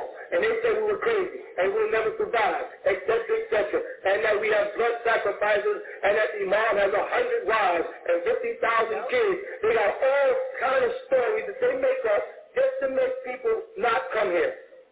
The truth is what brings y'all here. Because while they're talking, you come across one of those pamphlets and you start reading, and you say, I have to go ask myself. And that's a gift that people have from the Almighty called will, that makes you make the decision to come in and ask. Ask the brother. By the time you spend talking about the Ansar Allah, you could be studying the Quran. You read Arabic fluently. No, and the time you're talking about that, you could be somewhere studying, trying to get your soul together instead of throwing rocks. You know what Jesus said about that? Let him who is without sin cast the first stone. You know there'll be no rock thrown if I said that. If I said to everybody in there, there's somebody in there who's never ever sinned and still not sinned, you get up and testify against people. Nobody in there could do it if they're honest. And if they get up, they'll be stopped. That'll be the first sin. When they get up and try to pretend they're so righteous, they never sin. Right. Okay. Thank you, Mike. As-salamu alaykum. Imam, I have a very difficult question to put to you. Who's it difficult for? The question or the questionnaire? It's supposed to be for the questionnaire, I guess. You think it's difficult for me? Uh-huh. You're insulting me. No, I'm not going to try, Imam. Go ahead, let me hear it. This is the question. Are the children of Israel no more? Wow, that was difficult. I'm only having fun. Are the children of Israel no more? Yes, Imam. Yes, the children of Israel are no more in the sense that everybody save the lost sheep of the house of Israel, meaning Judah remained. But Judah refused to allow themselves to be referred to as Israel. They took the tribe of Dan, and Dan moved in with them when they migrated south and went into Ethiopia, and the Danite tribe stayed in Sheba, which was down in Idlib, point of Saudi Arabia. They later migrated into Ethiopia and became known as the Danakal tribe. The Danakal tribe is the one that Bilal, radiallahu anhu, comes out of. So when Jesus came, he didn't say he was looking for Israel. He said he was looking for the lost sheep of the house of Israel, which is the tribe of Judah. All the other tribes had perished. Okay? And in Revelation, when they describe them, they only use certain names, and certain names are left out because it's a character type in the book of Revelations when they give the 12 tribes of Israel will be a part of 144,000. That is a character type because Dan is not there. They have Naphtali in there, and they have Manasseh in there. Okay, go ahead. Okay, Mom. This is what the verses. This is what the scripture says in this is Jeremiah 33, and it reads in the 24th verse. It says, "Consider thou not what this people have spoken, saying the two families which the Lord has chosen, he has even cast them off. Thus have they despised my people, that they should be no more a nation before them." Now it continues on, and it says in the 25th, "Thus saith the Lord, if my covenant be not with day and night, and if I have not appointed the ordinances of the heaven and the earth, then will I cast away the seed of Jacob and David my servant, so that I will not take any of his seed to be rulers over the seed of Abraham, Isaac, and Jacob. For I will cause their iniquity to return and have mercy on them." How is this explained? Quite simply, the book of Jeremiah, which is called the number 24, written by Jeremiah, received in Jerusalem as well as in Egypt. It was completed in the year 580 BCE, and the time period that it covered, you should be writing this down, is from 647 BCE to 580 BCE. Now, why am I telling you all this about the book of Jeremiah? Because all of these things that they're speaking about in Jeremiah took place before the rebuilding of Solomon's temple under Cyrus and Darius, which was in 526. So the prophecies of Israel falling away and disappearing took place after this, you see. So when you read the book of Ezra, you'll find that the dates of Israel, when you speak about the rebuilding of the temple of Solomon, was after Jeremiah wrote his book. So the children of Israel had went and started worshiping the god Baal, mentioned in the Quran also, after this, and have blew the covenant and fell into damnation. And the only way the seed of Israel would come up again is through the seed of Jesse, through David, which was Jesus, who tried to reclaim them and give them a new covenant, which they didn't accept. Thus, Allah subhanahu wa ta'ala sent a comforter, who was also of Judah in an indirect way, Muhammad sallallahu alayhi wa sallam, right, who came as the comforter, Mu'azzir, to gain all the children of Israel, which was through the tribe of Judah, through Bilal, who was a Judite from Ethiopia. This is why Muhammad sallallahu alayhi wa sallam were the first place he sent his missionaries.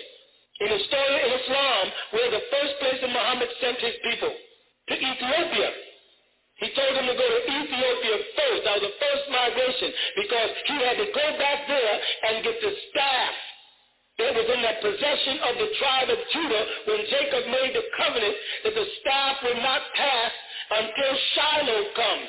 Shiloh from Shalom, in Hebrew Shalom, means peace. And Muhammad was this being that Jacob spoke about, and the Quran teaches us throughout, especially 2:136, that Muhammad and Jacob and all of them are the same family of Abraham. And in Holy Quran chapter 2:130, which you should be writing down in your notes, he says that anybody who denies Milla Ibrahim is a fool of himself. So the covenant was made with Abraham. You see that? And Israel and Jacob and them came out of that seed. And then out of the 10 sons fell out of grace, and 2, Judah and Dan, were spared to carry the staff on down from Egypt, down into Ethiopia. And then Muhammad sent his delegation there to let them know that the promised Shiloh, or the promised comforter, was there in Arabia. And then the Ethiopian or Habashians or Abyssinians started migrating to Saudi Arabia under Rasulullah Muhammad, and the covenant was complete. So they said, "La ilaha illallah, Muhammadur Rasulullah." And then the Adhan was sung by Israel, right, through Judah.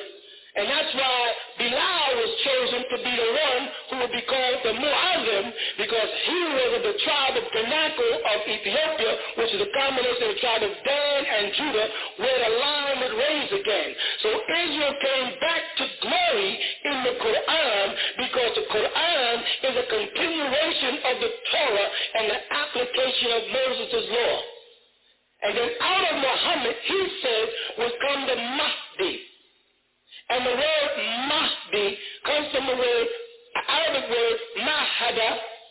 Take the mean off, like you do when you say Muslim. You take the M off and you get the word peace, salam. Take the M off of Mahdi and you get Huda.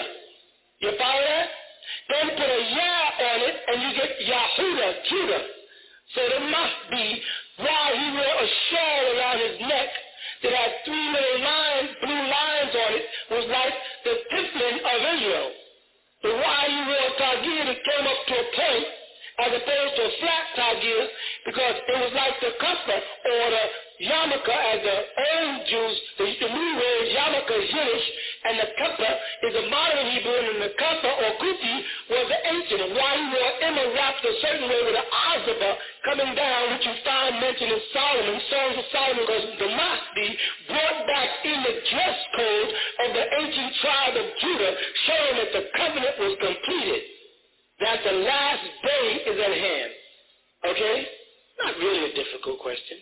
Recently, but most people miss, though, my son, is the times of the scriptures. You see, it's very important that they know when Allah subhanahu wa ta'ala sent certain revelations.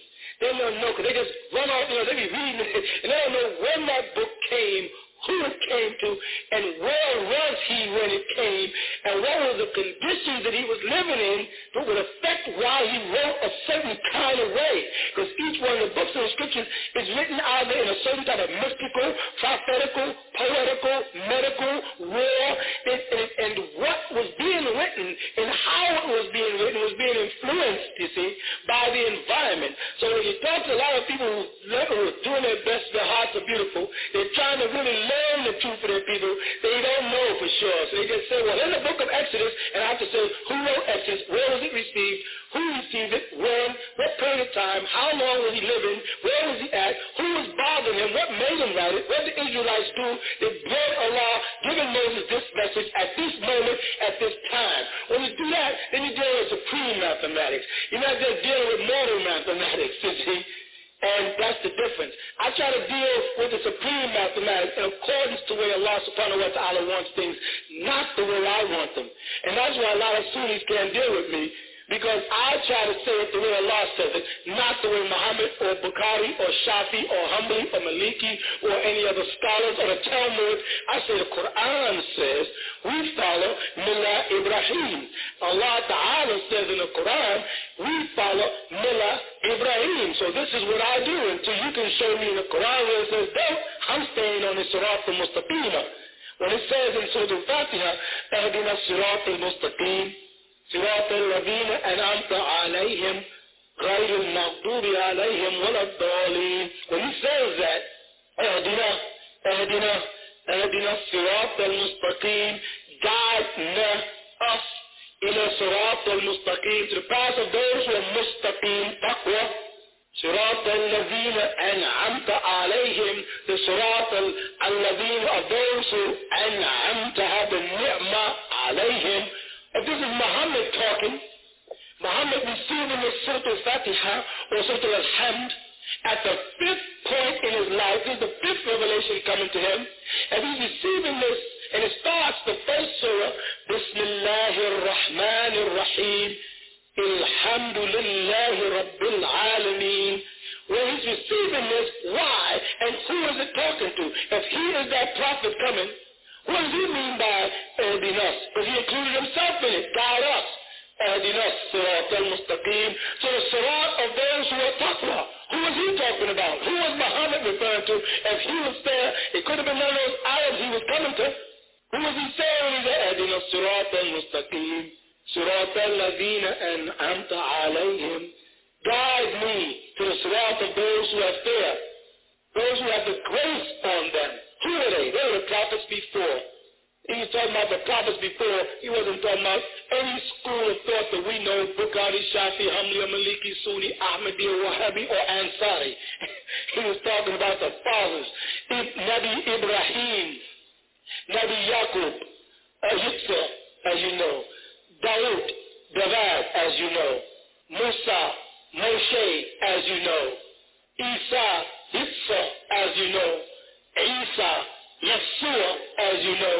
He was talking about those great beings called the prophets, Indian, that came Qablahu, before him. You see? It's beautiful when you know it. It makes it easy to follow when you know it. When you follow the Quran, it's easy. When you get caught up in all the different schools of thoughts, that's when it starts wars and separation and divisions and opinions and ideologies and his ijma and your ijma and his fatwa and his fatwa and his taqwa and his this, his ibadah and his this and his Talmud and his thing. And that's what gets Muslims at war. They just stay on the path of Allah subhanahu wa ta'ala, follow the Quran al-Kareem. It tells you everything you have to do from moment to moment to make it back to Jannah. What do the elders think about us in terms of right now and us making it and raising the 144,000? There are difference of opinions. When the council meets, as you know, it met I think last month on the 12th. There's difference of opinion. Some elders say that they should let the four winds fold, while other elders say give them a little more time. I personally am in agreement. I am in agreement with those that say let it fold, because after being down here and coming back and forth for long periods of time, my last incarnation being in after you tried to bomb Hiroshima and Nagasaki in 1945 and making contact for other brothers that come in 1970, and from that period to now, I see physical actions where people will put on veils and men will put on jalabiya and they will go and make the intentions of what they call salah and different things that they'll look like they're doing, but down inside the afidah, not the qablahum, but the afidahum, the inner heart, is still lurking the serpent people. The ways of shaitan is still there as you have it. And it frightens me that it's a waste of time. I see how they poison, I see how you people poison the children with your ways. And women mislead their husbands and husbands mislead their wives. And to me, it seems to me, with all of the knowledge that has come from Allah subhanahu wa ta'ala down to this planet, by now you people would have enough iman, faith, to be able to move forward. But it doesn't seem like it goes that way here. It seems as if people here on earth are just succumbed or overwhelmed by the presence of the serpent people, and they worship and believe in that. And that's, to me, discouraging. So at this point, the council is quite discouraged about the earth and the earth people, and not just you as a little group of people who were supposed to, your job was to prepare the 144,000 who would be taken up and taken to the Crystal City for that 1,000-year period, while the serpent man or Iblis or Azazila or Tanush will be taken down into Agrata and held in the temple of Wahala and kept there for a period of time, which you refer to as being taken down into the pit.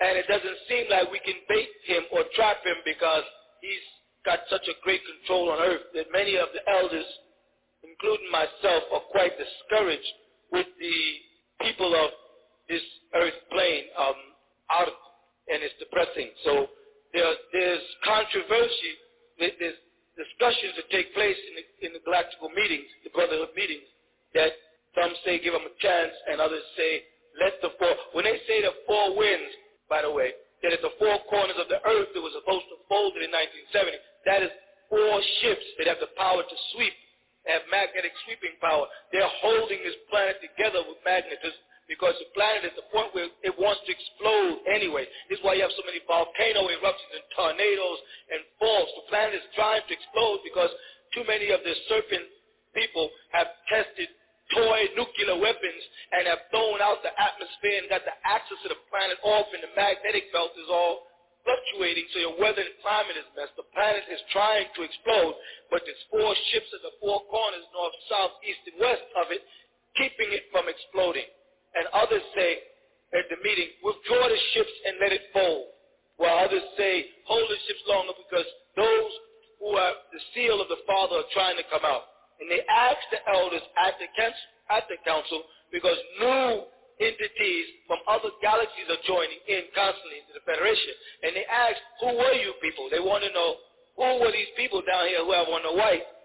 Why are we holding up the whole world and not letting it fold because of this group of people? And they answer to them, these are the ones that's supposed to be making themselves pure in the blood of the Lamb, what? For purifying themselves.